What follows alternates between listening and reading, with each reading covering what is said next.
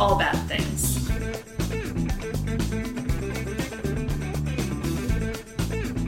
Tragedy. Tragedies, disasters. That's Bad things. trigger warning for everything possible. What? Yeah. I'm Rachel, And I'm David. And I'm Sarah. and this is All Bad Things. Welcome, everybody. Welcome to our new setup. yes, you can probably tell by how echoey it Yes, is. I was just going to say, can you hear the difference? They're like, yes, and it's not good. yeah, it probably isn't, but we have no no choice because we have the fun. Some of the fun new toys are home. Yes, the Not all computer. of them. Mm-hmm. Yes, and we decided not to subject Sarah to being shoved in our around a terrible computer in our bedroom. Hunched over. Yes. It's nice to be sitting in a chair and not on the bed. Yes. I can't believe we've had both you and James like forced to, to do yes, we have. That's right. Yeah, sorry, I'm turning us down. It's professional operation we're running here. Yes, it is. So if it's echoey or like It's going to be. it's going to be, that's why. We'll figure it out down the load. Down the load. down the load. Down the line. Yes, we will. Down the Rhine, down the load. But uh, yes, eventually, I think we are going to follow through with making our second room a like a proper studio. well, a home Like, office some- that can be used with for a studio, yes. Either way, they they know what I'm saying. sure, they do. But um, but yes, we we have the the the very fancy, very huge. Uh, it's a very large computer. yes. Very I, I can see how you got a lot of taxes done yes. because you could probably have like 17 tax documents at a time. Well, I have on a this. second monitor too. Well, there you go. Yeah. So 34. Yes. Um, follow us Insta, Twitter, Facebook at All Bad Things Pod. Email us allbadthingspod at gmail.com. Join our Facebook discussion group and our Discord. Oh, and you can follow us on TikTok at All Bad Things Pod. Now. And hopefully very soon on Twitch. oh yeah, we're gonna maybe experiment with that. Yes, we are. We'll s- we'll maybe see. not tonight. Yeah, probably probably not. we're gonna be up late recording, so. Yes. Um, I'm on the Discord. You are on this, yeah. Shout outs to my friends Lee, Hannah, and Lisbeth. Nice. Very nice. I, Mm-hmm. I don't talk. I have never been on our Discord. I've never. I don't think I've ever spoken to them, but I just have the notifications on, and I just like to see your little chitter chatters in the background. Keeps me company. I honestly want to check it out. One of the, I just don't know how to. Like Oh, I I, can don't. show you. It's, okay. Yeah, I can show you. Yeah. I, I sound like bad. I sound like a 44 year old man. You sound like an almost 45 year old man. What? Hmm? Who? Speaking of birthdays, Yes. this episode is coming out on Sarah's birthday. Yay! Yay! Hey! so, um, anyway, She's like, I can't contain my excitement. When you've had four uh, birthdays, Yeah. then it's not as exciting. I, I would know. I would not know anything about it. you're older than both of us. Huh? What? Hmm? Nah. Uh, before we get into that, though, real quick, um, finally trying to get our second annual anti-capitalist gift exchange extravaganza. Was that the proper term? Sure. I think I like the sound Uh, of that. anti-capitalist holiday gift exchange extravaganza bonanza. Yes. That's what it's called. Yes. I'm- Orama. yes. Featuring Electric Boogaloo. Yes. Um, so, if you would like to participate, it's just a gift exchange, but a nice, a nice one, um, with no pressure. Uh, you can, let's see, email us at allbadthingspod at gmail. Email us your full name, like your name that something would get to you in the mail if somebody used, your mailing address to receive your gift. And if you would like to, so the one thing that we're kind of like using some feedback on from last year is some people felt kind of stymied as to what to get people because they didn't necessarily know anything about the person they were getting a gift for. So if you would like, you can share something about yourself that might give somebody some insight. It could be like a little bio or um, like I collect 18th century cutlery or you know something random. Oh, you too? me. Yeah, who doesn't? Yeah. Mid-century crockery. I don't know why it's all cooking vessels. Mid-century crochet. but- Crochet. doilies. Send me doilies. Oh, imagine collecting that at your house. Your house. I know. Somebody does. There's at least one person on Earth that does. It's Do you think two. doilies will die out? I haven't seen a doily in 20 years. I know. Not since I moved our grandparents out of the house have I seen a doily. But anyway, that might give somebody some insight as to what you may enjoy so that they can shop for you a little more or make for you a little more personally. Um, do remember that uh, the whole point is to enjoy the gift exchange. So if you can't afford postage or something, um, shout us out. We'll help you out. It does not. There's no. There's no like money limit, but that's because it's not supposed to be. This is anti-capitalist. It's not supposed to be something like extravagant or anything.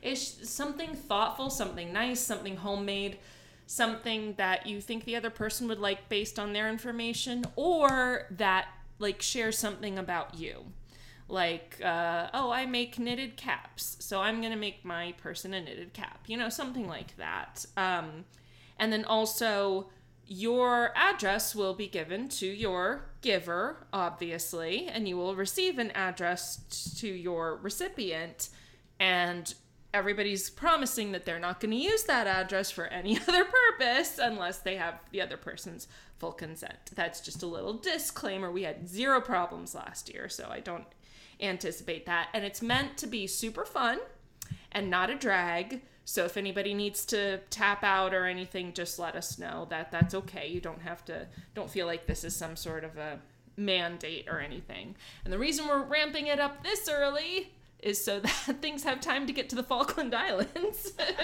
we have international recipients and such, so we want to make sure everybody's gift gets a chance to get to its recipient. So we'll probably close it off. I don't know, like end of October. Does that make sense? I'm asking you guys Uh, for input because like then three weeks. That's like three weeks, yeah. So probably um, around Halloween. If you're a late comer, that's okay. We'll try and squeeze you in. Worst case scenario, we'll make you send us a gift and we'll send you one. So, all right, that's that. So, birthday celebrations. Cheers. Cheers. Oh, what are you drinking? Um, I'm drinking a gift from my brother-in-law. I don't call him that ever. so. Cheers. I usually say my sister's husband. I like Um, that. New Belgium Voodoo Ranger Juicy Haze IPA. It has a skeleton on the front. So A it's kind of- skeleton? Kind of, Halloweeny. It is. Yeah, that's A little true. bit. That's true. It's a it's a good IPA. Uh, I'm not a big IPA fan, but that that one. What you I, drinking? I, I hope you are enjoying it. Yes, I am very. I am drinking the finest American. National local beer. That's the one. hmm It's Miller time. Yes, it is. I am drinking a Harris Teeter black cherry seltzer. Yes. um, because I'm trying to sleep better at night, and I feel like alcohol interferes with some of that. And also, we do actually have a fair number of listeners who don't drink, so this uh, this not bud is for you. There you go. this seltzer is for you. Whatever one star ratings we get, it won't be. They were all audibly drunk. That's true. only only two thirds were. No. um, so in honor of Sarah's birthday, uh, you picked the topic I did, yeah. and helped out with the research too. Nah, Yeah.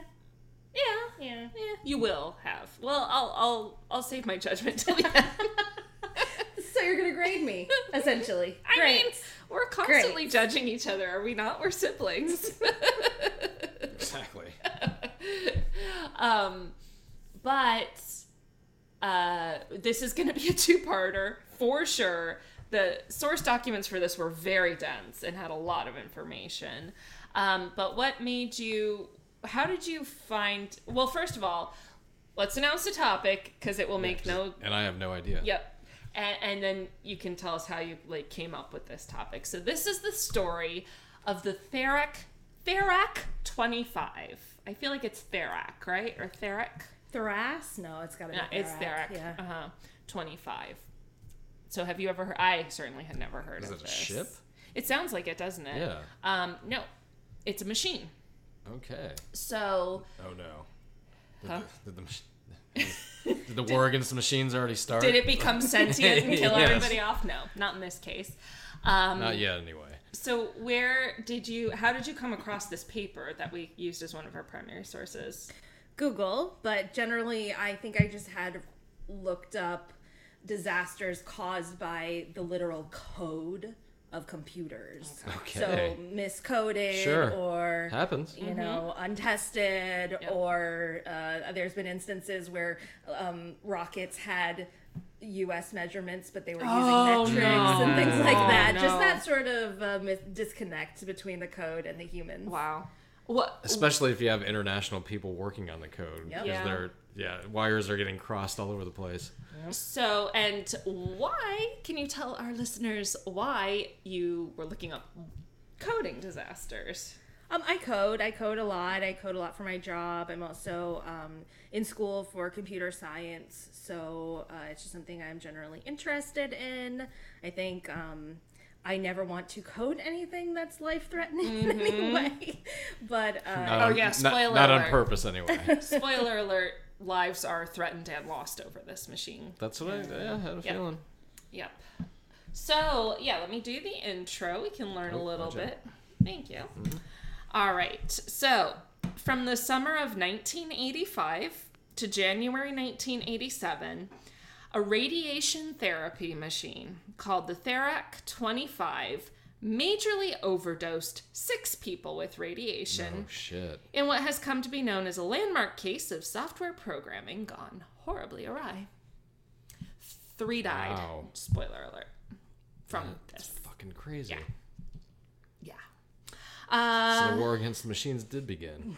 Well, we, just we just didn't know it. no, it was This is- human I- cause. this very is fucking human cause. So, uh, I'm, I'm really happy you looked up this disaster. Well, there we go.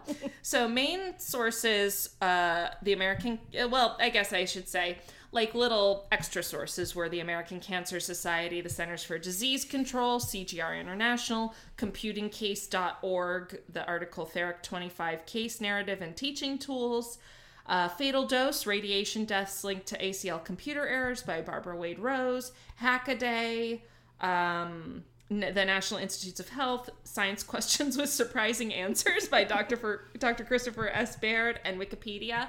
But the prime sources were two papers that are actually substantially similar. Um, the prime, the main author is uh, Nancy Leveson. a queen. She's such a good research paper writer. Yeah, it was a really it was a good narrative. Like it was not dry. It was well written.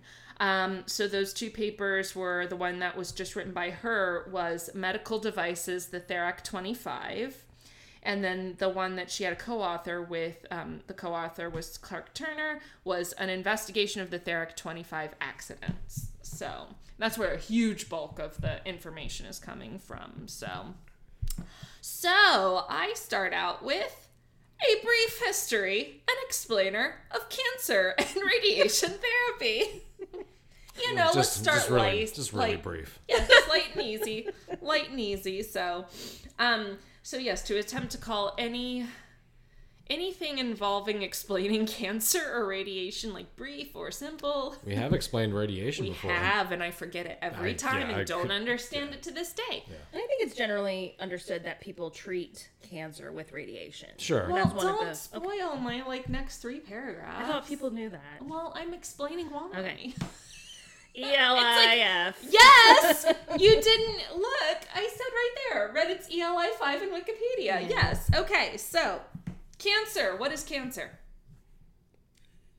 Anybody? I guess you know what you asked. It's it's It's when a your body breaks down. Of Yes. cells. Yeah. There Yeah. You go. That too. Specifically, overgrowth of cells. So it's an interruption of the body's cells' growth cycle on a genetic level. Um, there are 37 tri- over 37 trillion cells in the human body, um, and sometimes that cycle that that natural birth, growth, death cycle of cells, uh, which are constantly regenerating, goes haywire. They grow in a way they shouldn't. They grow places they shouldn't at a rate that they shouldn't, and that can shut organs down, shut the body down eventually. So it can cause. Uh, it's a it's a human coding error, isn't it? It is. It's a very analogous Yes. to the coding errors of this machine and to the um, body miscode of Yeah. cancer. Absolutely. Yeah. Um, there's lots of causes of cancer. Um, we probably all know genetics, substances, everything in between. Um, most cancers are thought to be caused by environmental or lifestyle factors. Main causes tobacco, nutrition, lack of exercise, and infection. Um, different types of cancer have different outcome, different likelihoods. Uh, what is I guessed this, so let's see if anyone else can. What do what is the um, worst prognosis for any type of cancer? What type of cancer has the worst prognosis? I, uh, Patrick Swayze. oh, I don't remember. What- Pancreatic. Yes. Oh, really? Pancreatic Well, yeah. cancer has That got Zappa, right? Did it? Is that so, what got yeah. him too? Oh, um, uh, that has a nine percent survivability rate after five years. Nah, you're, you're done at that point. That Basically, the reason is it usually doesn't show symptoms until the end stages, So it's and too it's hard to treat. Yeah. Uh, what is the there? What cancer has a ninety nine percent survivability rate after five years? Skin? Actually, I think skin's pretty not great. Oh, well, they could just chop off the part. Sometimes Um, go ahead. You guess. I have no idea. It's actually prostate cancer. Okay, it's very good. slow growing. It's usually screened early on, so it's I mean no cancer is good for the human body, but that's generally more survivable. Um and then of course different types of cancer have different courses of treatment. But treating cancer like on a conceptual level is pretty tough because the idea is you have cells you need to kill, right? These overgrowing cells but you don't want to kill off the other cells in the body because that's harmful to the body. So you have to like target these cells. Um, and there are lots of different types of medical and alternative therapies. Don't do alternative. No, therapy. just get the medical stuff. Um, if the Don't don't do your own research. yeah, don't don't do your own research. Uh, trust the doctors. Yeah. If something makes you just feel better, like you're doing something, do that in addition. Um, but don't do anything stupid like uh, drink. What is silver, colloidal it? silver. Or the um, what's the stuff that people were taking to try and treat COVID? Like horse. Oh, ivermectin. Yeah, Yeah, horse don't. stuff, whatever. Well, apparently there's an ivermectin for humans, which is what they're taking, but it just is not effective for COVID. So they're Mm. Okay, literally well, taking it for no reason. There you go. Um, the the main um, treatments for cancer, sort of the big three, are surgery, chemotherapy, and radiation therapy. Um, so surgery is best for like targeted areas because you're literally trying to cut out the cells, so something small, contained. Chemo can work in a lot of cases, and a lot of the times these therapies are combined, right? Chemo can work, but it also is obviously known for its wicked side effects because Sure. it can't literally target cancer, so it can harm other cells too. Has a lot of side effects, vomiting, um, hair loss, immunosuppression, things like that. Um, radiation is the use of targeted ionizing radiation to kill cancer within the body. And that's what we're going to be focusing on because that's what the Therac 25 was. So, what is ionizing radiation, you ask? Said nobody. Uh, so, uh, yes, I constantly forget what exactly radiation is, but ionizing radiation is radiation that is so concentrated it can remove an electron from an atom. Ooh, yes. That sounds really important. Well, what it does mean at a more like lay person level, lay person explaining to lay people level, um, is it can change the chemical com- well the it can change the composition of atoms. Like it didn't actually change things at a very molecular level, um, which is pretty It- it- weird. It doesn't do shape shifting. It it- but it- shapeshifts molecules. but- you could see it that way. Okay. All right. Well, then it does shapeshift. And it's called ionizing because when a molecule loses or gains an electron, it is called an ion because it now has an electrical charge because its molecular balance is thrown off because usually an atom has the same number of protons and electrons. Mitochondria is the powerhouse of the cell. Yeah. That's what I was gonna say. Where is Hannah? I don't know. We get on disco. Yeah. Uh, so I literally wrote, I'm not entirely sure what that means, but it sounds mind blowing. yes, I would I would say that. Um, and all, it, it is. It's changing the chemistry of cells, but it can harm cells, obviously, but that means it can harm cancer cells. It can harm bad cells, which is good because then it can kill them off and get rid of them. There are several forms of ionizing radiation, including X rays, gamma rays, and high speed electrons. Um, there are natural sources of ionizing radiation, radioactive decay, and cosmic rays, which are a thing from the sun, according to Wikipedia. Um, that expose us all to radiation all the time. But then there are, of course, lots of man made sources, including X rays, as in like what we think of as an X ray, like the diagnostic image, um, and nuclear power plants also. X rays were first observed back in 1869, but they were not understood at the time. The scientist who's credited with sort of discovering X rays was Wilhelm Conrad Röntgen Oh. Okay. who who was from Bolivia. No, I'm kidding. He was German. Just in case the name the name didn't give that away. Um, he was a mechanical engineer and physicist who made his breakthrough in 1895. And can you guess why he called them X-rays? It has to do with math. What does X mean? The unknown. Variable. Yep.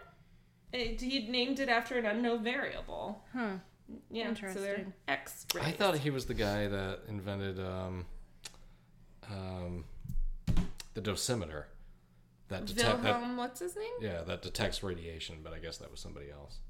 I don't know. Maybe it was. I just don't know any more about him other than Oh, he okay. discovered How, X-rays. how long did he live? yeah, right. Oh, we haven't even gotten to the self-experimentation of uh, yeah early radiologists. Yeah. Well, we know Madame Curie died of Yeah. which who we're going to mention in a sec. Um, so that was in 1895, and the very next year, even though they didn't really understand the biological functions and molecular functions of X-rays exactly, apparently they were already trying to use it to treat cancer. Tried to use it to treat breast cancer in a patient. Um, Well, we, Emil we Grubbe. we also learned in our Radium Girls episode that radium was used to treat cancer. Mm-hmm. That was one of the earliest. A lot of radiation was Mm-hmm. used as a cure-all. Yeah, it was a little scary for a while. It was used amongst for other things, which wound up being even more fatal. Yeah. But it was also used as like a as like a radiation therapy. Yep. Mm-hmm. Yep. Um, now the f- so I also saw a source. Just why don't you Oh, just okay. go over? Well, because I know you get distracted. I, well, I'm distracted with you doing the timeout thing. when we can just keep going. So David's walking to the fridge right now. Turned on the sink. I know, he was rinsing out the can. Yeah, everybody's getting a little a little insight into our routine here. I'm sure it's scintillating, and that will get lots of positive reviews for it. Should. It's literally right behind me. It's, it's glorious. You just like having it. Well, It is kind of okay, nice. go ahead. Go ahead. There we go. Head for the mouth. Oh no, wait, that's Bush.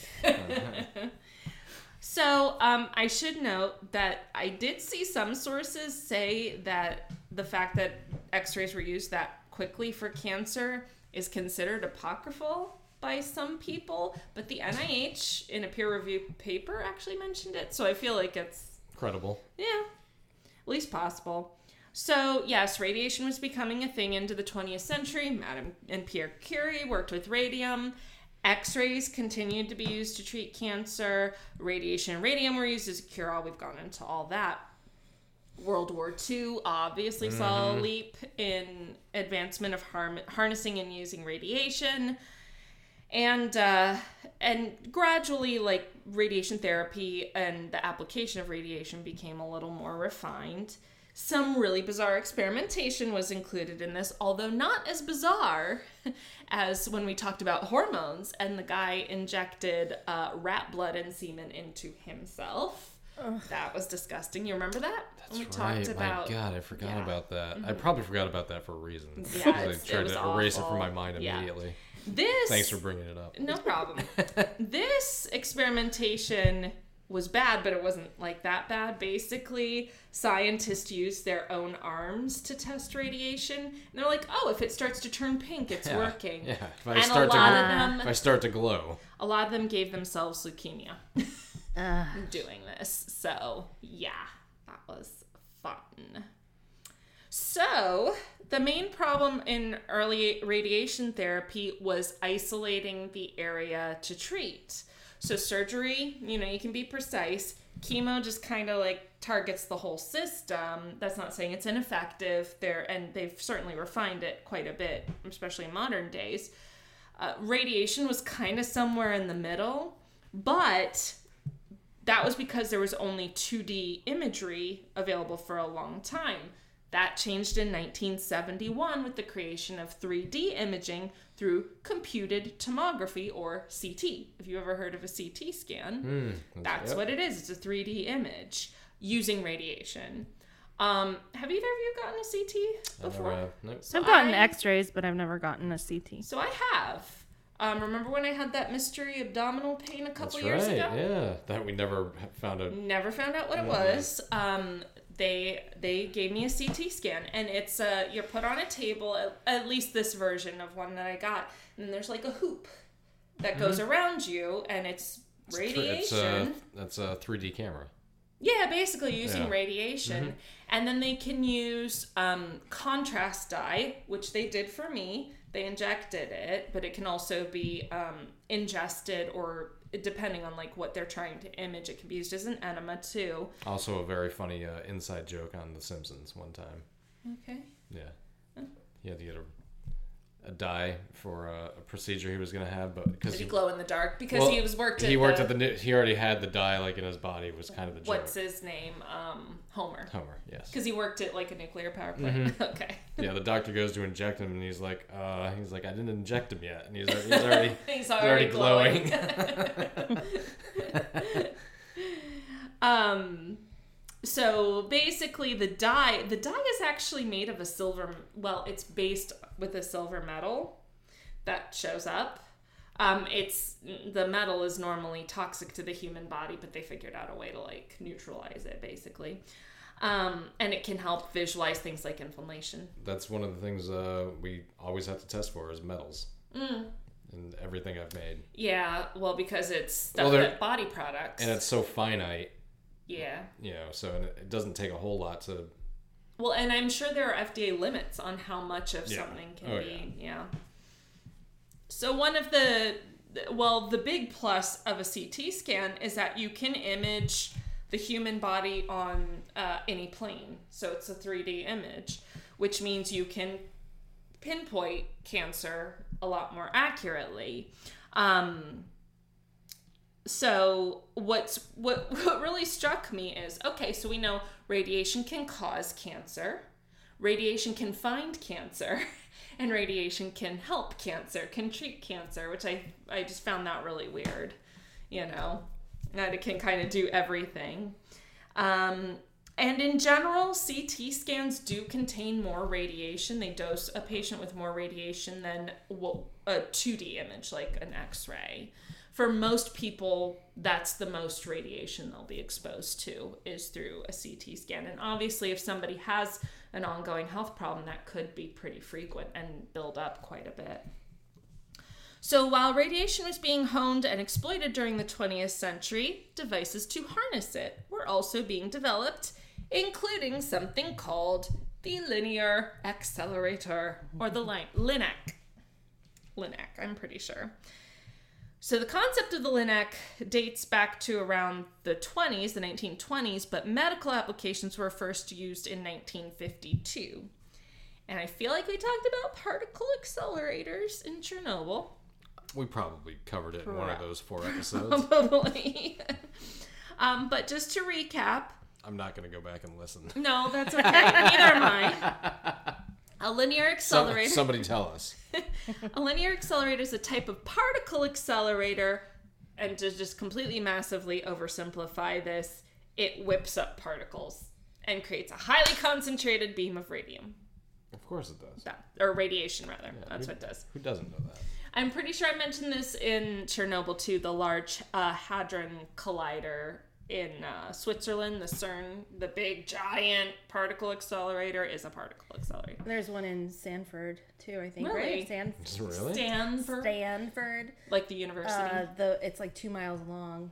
Yeah, No shit. yeah. I thought you when you said Sanford, I was gonna be Sorry, like no, Sanford, Stanford. Sanford, North Carolina. Stanford. There is a Sanford around here, so I get them in my head mixed. Yeah. So basically, the San Francisco Bay Area has a two mile I believe wide so. yeah. particle accelerator. Wow. Wow. That's interesting.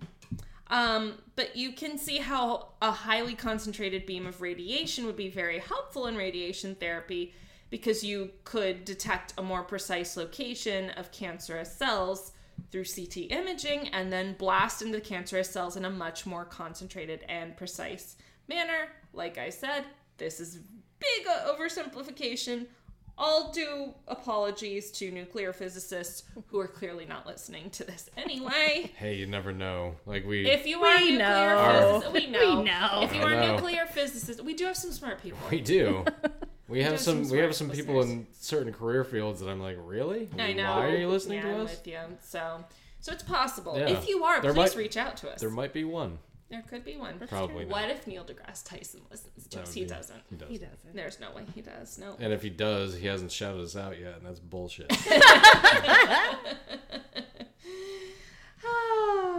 um, the other thing about the Linac, uh, so it's used in in radiation therapy, and it can use two different types of of uh, radiation. A one that is like a little more surface. It only reaches so far into the body, and that uses accelerated electrons. And then X-ray photons can dig deeper into the body when needed. So basically, you're you can control the intensity. Why are you sm- Can- smirking? Like, can you imagine trying to explain this to somebody in like 1750? They'd be like, what, they're like, what the fuck are you Mm. Well, talking have about? to start- They're- they're- no, they'd be like, you're a witch. Yeah, Like, you'd be dead. yeah. Just be dead. Like, are you from the future? Obviously. No, you're a witch. Let's see if you float. Yeah. Yeah. Should we burn him or drown him? Or do both Yeah. at the same time? I, Get me Newton. Let's speak to Newton. yeah.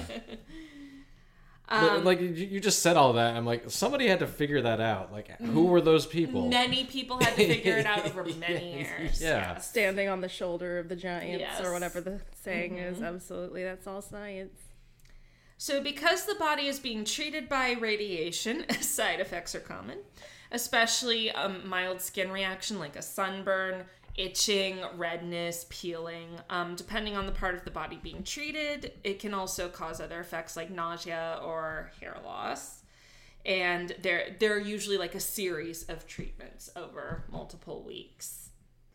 So, now that we've gone through radiation therapy, no, we haven't ourselves gone through radiation. Oh my goodness. Okay, so one of the companies involved in the business of radiotherapy uh, is still to this day Atomic Energy of Canada Limited, or AECL. And AECL is a crown corporation. I've heard of them. Really? You've heard of a crown Yes, crown- corporation? yeah. Mm-hmm. Do you know what it means? So it's basically a company that is owned by the Canadian government. Oh, okay. Well, so, oh, yeah. And I shouldn't say just the Canadian government. It's a term used in other Commonwealth countries. Uh, so, like a state-run company, which we have in the states too. It's just they're called not crown corporations because Revolutionary War. It is located. that was the reason. yes, that's the reason. it was located in Chalk River, Ontario, which is about 180 kilometers or 110 miles west northwest of Ottawa Eh? which would be the capital of Canada. Yes, it is. I know that. It's not Toronto. It's not. not at all. Um, Should be. well, it's the biggest city, right? It Isn't is by Toronto? yes, Yeah. by a lot. So in the early 1970s, production was starting for the company's most famous product, the CANDU reactor, which is C-A-N-D-U. It stood for Canada Deuterium Uranium. But it sounds like, you know, you gotta have a can-do attitude. Can-do reactor. Yes, you do have to have a can-do reactor. yes, yes. It must do all the it- time Because perfectly. if it doesn't do, then everybody's dead. Yes.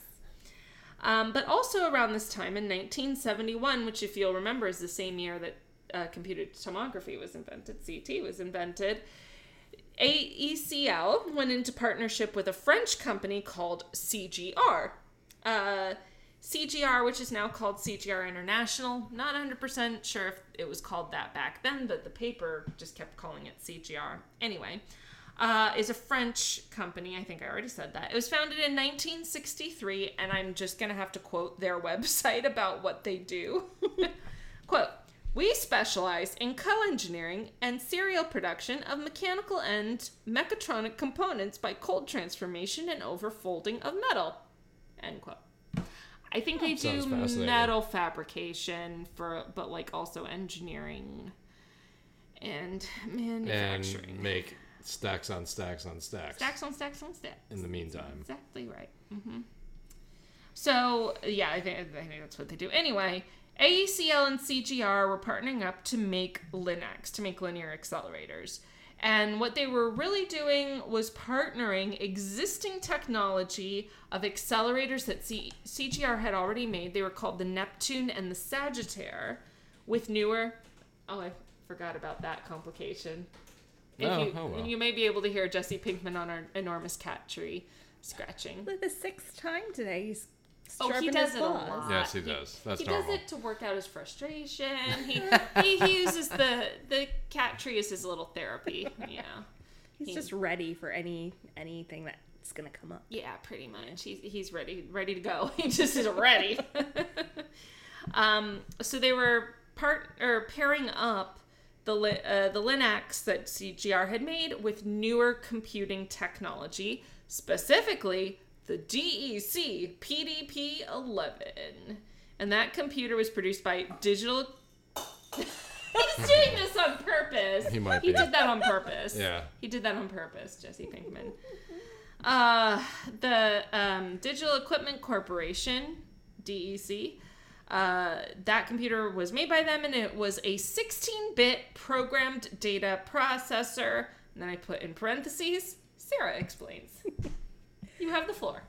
It sounds it sounds like a hot ticket for the time though. Yes, yes, it was. I'm- 16 bits all the way back then. Hmm. Yeah, at that point, it was just about making your computer bigger, faster, and stronger in the sense that the physical memory of your computer needed to be big enough to run these complex programs, which prior to now, I'm going to take that away from him. Keep Yeah. going. they hadn't been able to. So, Never played I was gonna say he hasn't played with that thing in like years, and now that we're now that we're recording out in the living room, or not in the living room, in the kitchen for the first time, Okay. because we have recorded our uh, Ask Us episodes, I think, in the living room Yes. just off your iPhone. Yes. Sorry. Proceed.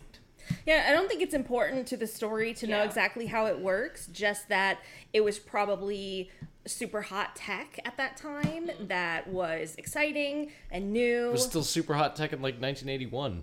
Yeah. Yeah. So Yeah. um, I would say I don't know this for sure, but it was kind of just like what we would be used to in our calculator today. Yeah. I mean, it was not that strong or important, but How- this may this is a really dumb question. How many bits are we up to now? like, what does that Well, mean? we've moved on to terabytes, and like we don't even count well, for bits anymore. storage, but like processing. it's the same thing with your processing speed Oh, is okay. how many um, little tiny bits are Okay. on your processor and how fast it can, you know, iterate over But those. yeah, there's Okay. what there's what now like millions of them. millions and Yeah, trillions not- and, not and 16. and the, the you know if you're talking about your CPU and the, the threads or the cores how many concurrent processing code that it can do so Um, these are very, very basic still, but we're very um, important when you're moving from tubes to tape to Yeah. okay, now we're finally into the actual um, Got processors. Okay. Oh, that makes sense. Um, and this, the DEC PDP-11 was called a mini computer, but it was approximately the size of a vending machine. Versus meant a to pull room, a room. I was gonna say, yeah. That's the thing. Do you mind pulling up a picture of the DEC PDP-11? I meant to put integrate my pictures, and then I totally didn't. um, it might take me a sec. That's okay. Um, but yes, exactly. It it was no longer taking up a room. Nice. Now that- now and it shows that's a- tape too, real to real tape. now that's what I call progress. Um, so yeah, it was it was progress. Yes. So the idea was to pair this computer with the LINAC, resulting in two models of computer-assisted Linacs: the Therac 6 and the Therac 20. I feel like those are the computers that you see like in a 1970s movie where they show like a newsroom. Yeah. Like yeah. like that's what they have. it's beyond the. I think I feel like it's Jesse. He's He's he's okay. such a shit. He is. The I feel like it's um, beyond the punch card It programming. is just a this point, little, right? a little bit. Yeah. So, I guess yeah, I guess it is progress. Like punch cards were so last year. So they were pairing this computer with the Linac, it, but it wasn't integrated. So like the Linac could be used without the software, the of the Therac Six and the Therac Twenty. That is. Um, now, what is he doing? oh my just- god! He's. It sounded like tearing. Uh, I don't know. He. What is he doing? He I don't knows. know. Jesse. Jesse, what is that? What is he doing? He tore. He tore the price sticker off the bottom of our rug. Okay. How did that? happen? Okay. what? This is such. This is. We're winning a Peabody for this. so, also during the 1980s, AECL developed a new technology known as double pass electron acceleration. So basically, the longer the machine, the LINAC, the more concentrated of a beam of radiation it can produce. Well, this new technology could basically fold the beam multiple times, so it didn't need to be so long, but I it wonder could if it produce a more powerful beam. Mirrors, because it uses Yeah. magnets to accelerate the particles. So I wonder if it used a mirror. I don't know, and I had a hard time finding anything other than extremely technical sources that I couldn't understand. There was, I did Google ELI five double pass like acceleration, and nothing came up. So, um, but the upshot for business is that it could make a Linac be smaller, therefore more economical, cheaper to produce, and easier to produce. So after creating the Therac 20, AECL and CGR decided mutually to not renew their 10-year cooperative agreement. They went their separate ways in 1981, and AECL decided to use their double pass technology in the next generation of the Therac, the Therac 25. And the benefits of the new technology were clear as the Therac 25 was more compact and easier to use. But that wasn't the only tweak to the Therac in the new generation. This was the first Therac specifically designed to be used with the computer. So this was an integrated system of mach- Like an uh, like an uh, mechanical. like an attachment, sort of. well, like it is run by the computer, mm-hmm. a mechan- a mechanical piece of machinery, mechanical machinery, you know, Mechanical Um, mechanical animals. uh, being run by software, operated and handled by software. That's not going to become important. No, At all. No, no. Such a big step. Can you imagine? it is a huge step. Like we won't even get into computer-driven cars at No. this mm-hmm. point. But these people were going, you know what? Computers and this radiation beam. Let's, Let's match do made in it. Yeah, let's do it. Let's Yeah. figure this out. Let's go for it. Put your mind to it. Go for it. Get down and break a sweat. So, I actually know that reference. Rock and roll you. Wasn't that uh, Saved by the Bell? Yes, it Yeah. was. I'm so excited. The. Adderall episode, or- yes, the caffeine pill. Yeah, the caffeine pills. Better stay away from those kids. Oh. The kids there are like, oh, we got way better drugs than that, mom. So, the Therac was no longer a standalone device. It needed the PDP 11. And that included that it needed the computer for certain safety measures, which were no longer mm. tasked to the hardware, mm. but to the software. And this was also becoming more common culturally in business. Also, skimping on hardware is cheaper because if the software can do the heavy lifting, it's not like software's and software programming is inexpensive, but at least you're not needing like literal raw materials and mm. manufacturing. and you're actually also talking about a time where the hardware is more expensive. For sure. well, yeah. The but- software is not cheap on its own. Mm-hmm. Let's, you know, let's be fair, but the hardware itself was just like ridiculously. Yeah, well, it hadn't been streamlined as much. as- Exactly. Yeah. Yeah. So the Therac 25 looked like, and do you mind? Could you do me a favor? Do you mind looking up the, a picture of the Therac okay? 25? That's the turntable, Oh. the actual machine, which we will get to the turntable. That's a big deal. Um, but I'll also describe it. If you just put it in Google Images, there's a picture of um, like a few medical professionals in black and white standing by it. Um, it kind of helps give some of the scale. But yeah, that one. So basically, Oh, okay. it, it, you know what it looks like? It looks like a stand-up mixer Yeah, just without the giant, bowl. Yeah, irradiated. It kinda does, yes. it is giant. It's like an upside down Except you, L you, shape. you put yourself in the top of it and it just spun you around. yeah, that's how That it is that is kind of what it looks like though. Now, for I could not find specs on its measurements, but I would guess it's like eight nine feet tall, I was I was gonna say minimum of ten maybe because that woman's probably let's just be probably Five- five, feet. Let's just be so five if you and a half. yeah. I'd say um, it's hard. We need that guy from TikTok Yes, who we can do.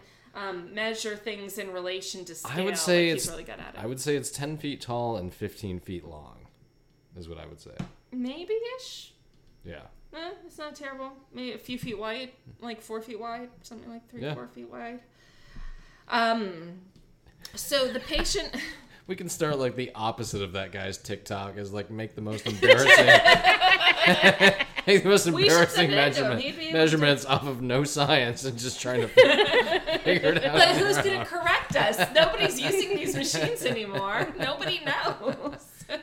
People will Nobody just send us photos and be like, "That rock is 55 feet long." Why is and, it's, it and it's actually a pebble. in this picture? It's on carpet. It looks like it's in a in a hotel conference room. I well, don't understand. it's in a understand therapy it. room. It, that's probably just what they did back Yeah. then. They made I- questionable decor choices. Yeah, Yeah. it was Hospitals seventies. in Fair, the fair, 80s. fair. Yep. Um, so basically, the patient sits on a table, and then the the machine can be maneuvered around to get to the part of the patient that needs to be treated.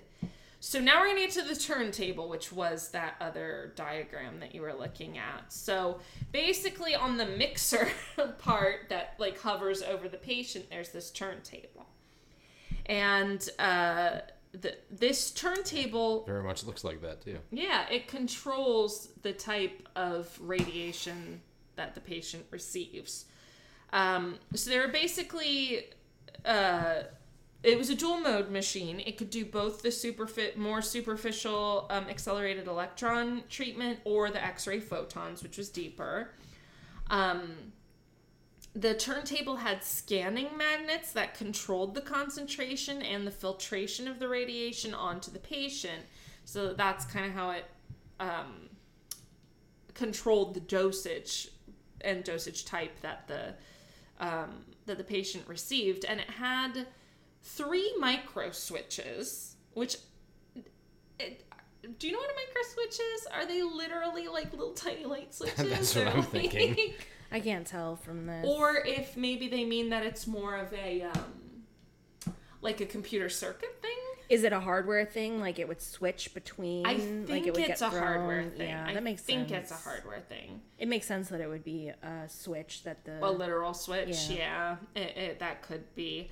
Um, but anyway, these three micro switches controlled the three modes of the machine. So there was the um, accelerated electron, the more superficial radiation, the X ray photons, which are the deeper radiation, and then a completely neutral light called the field light mode that just bounced it bounced a regular old light off of a mirror onto the patient so that the um, uh, technician could visualize where the radiation would go once it was engaged. So. Um, the control the turntable was controlled by the micro switches and a plunger. So the micro switch would indicate which mode the machine should be in, and the plunger would lock the table into that position. And the patient would get whatever the dosage was, or nothing in the case of the field light.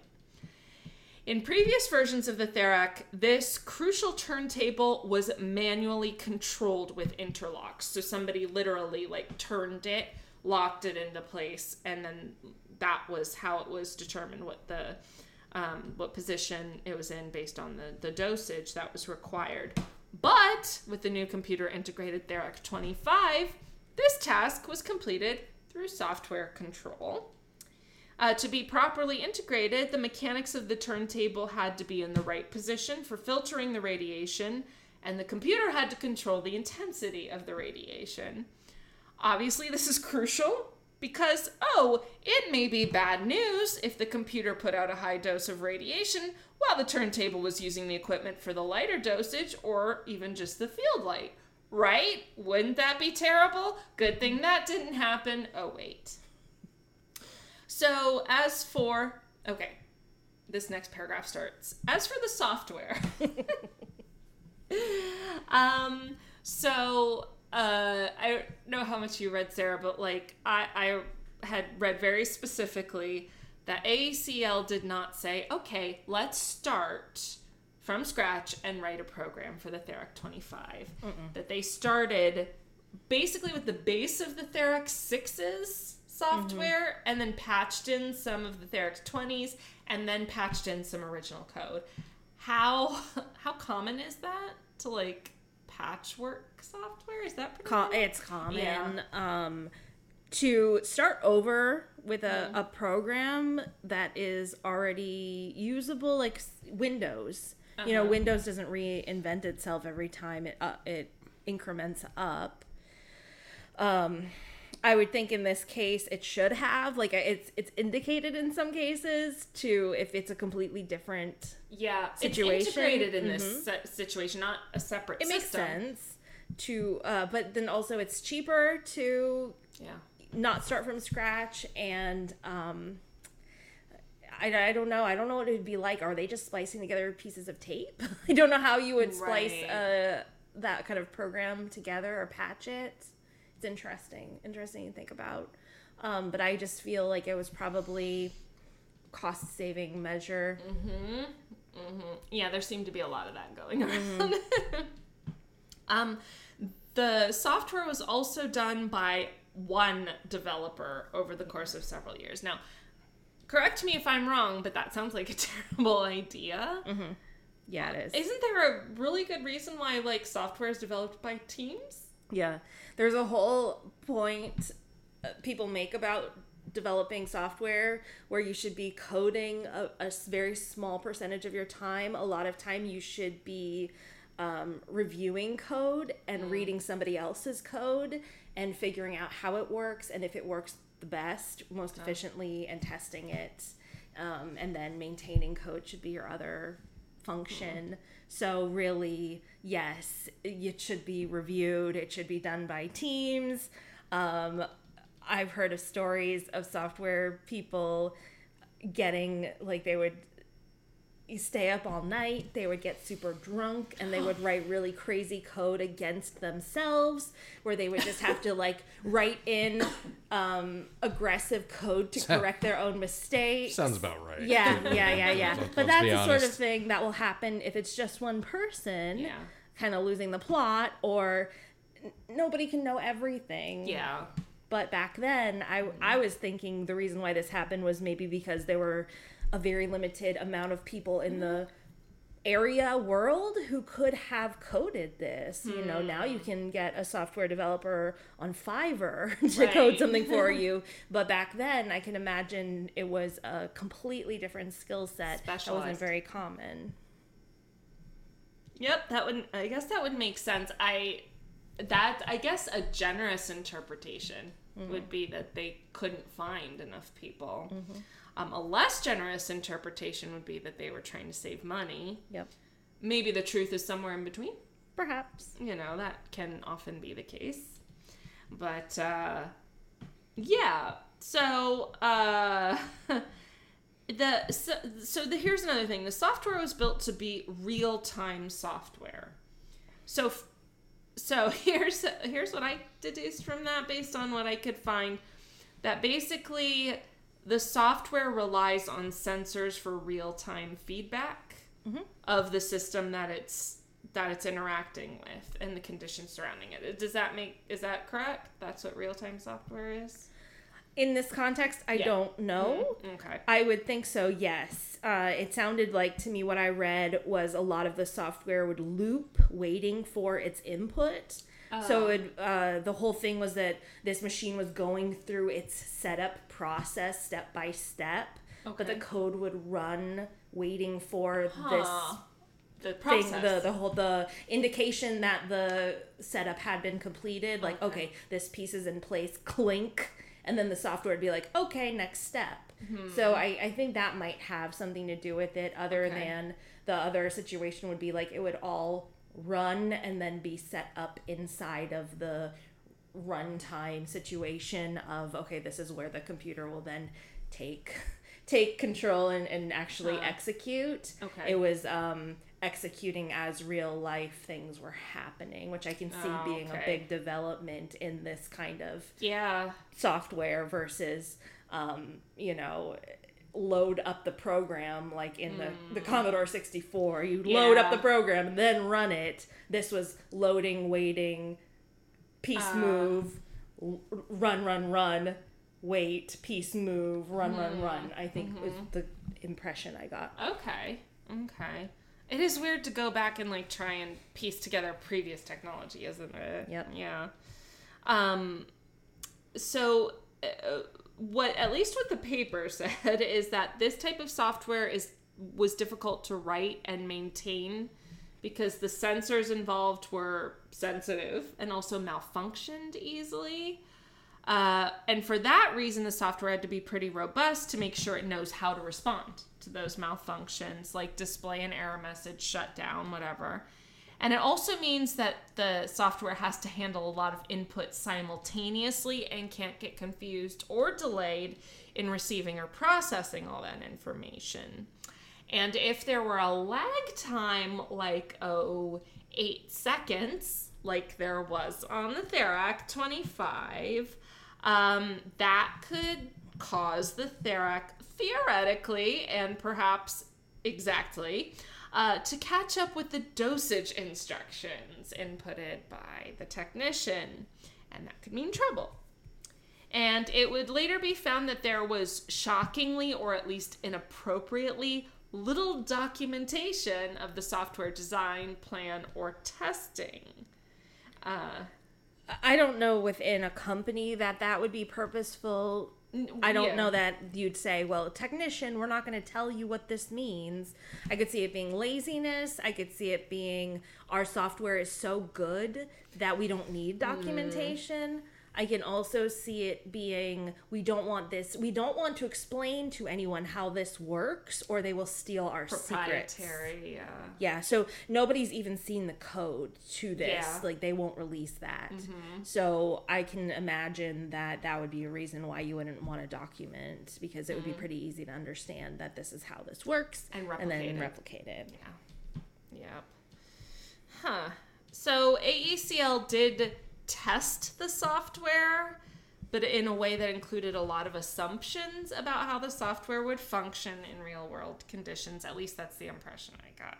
Yeah, I mean you wouldn't run this thing 10,000 times Right. And ever. Yeah, Yeah. Mm-hmm. no. You're they're probably looking at outputs, so they probably had, you know, digital outputs of numbers or lights flashing, and then they just mm. run cycles and see how that went, Huh. which is not replicating real world Right. situations at all.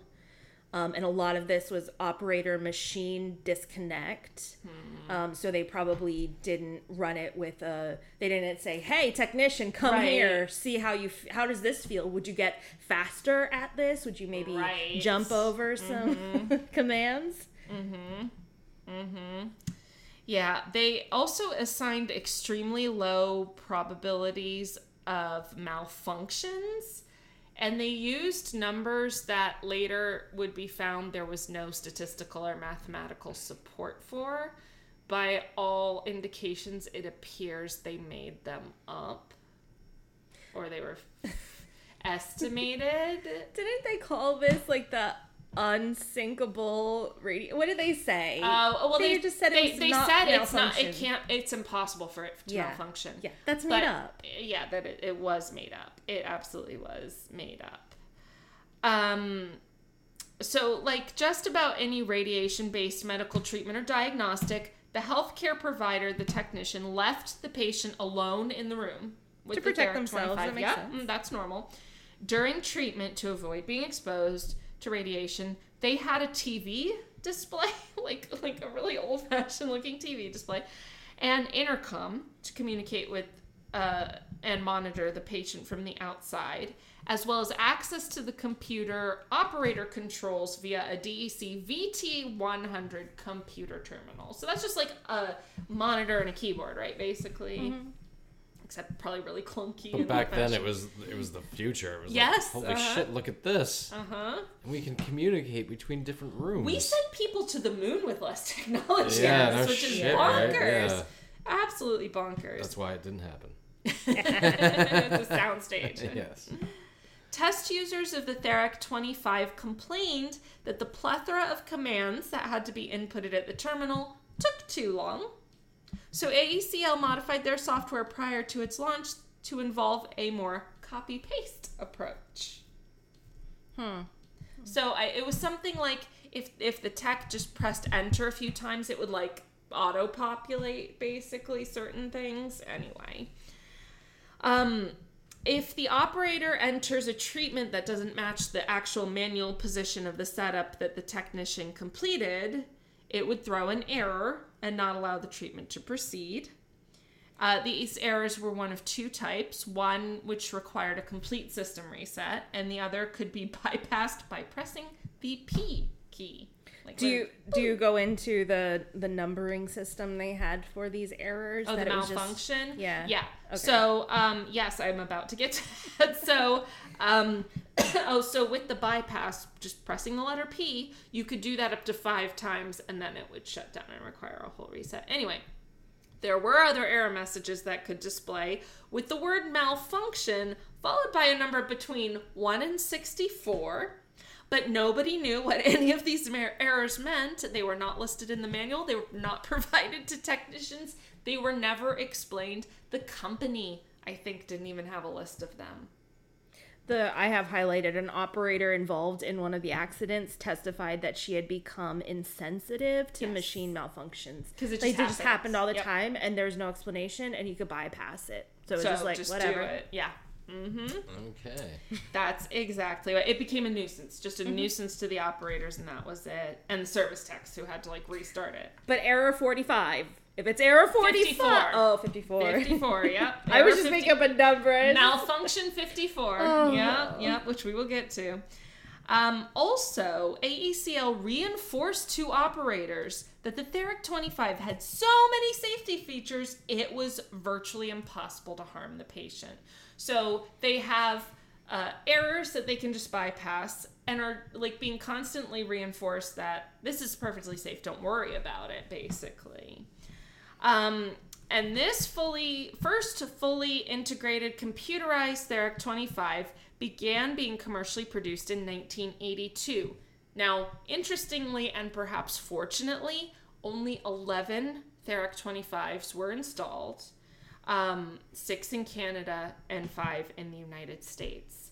And next week, tune in to hear what happens when software does not quite properly control radiation.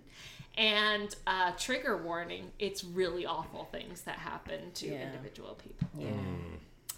And is there anything you wanted to add about the software or anything in what we've already covered or down the road? Because we will talk about all the malfunctions.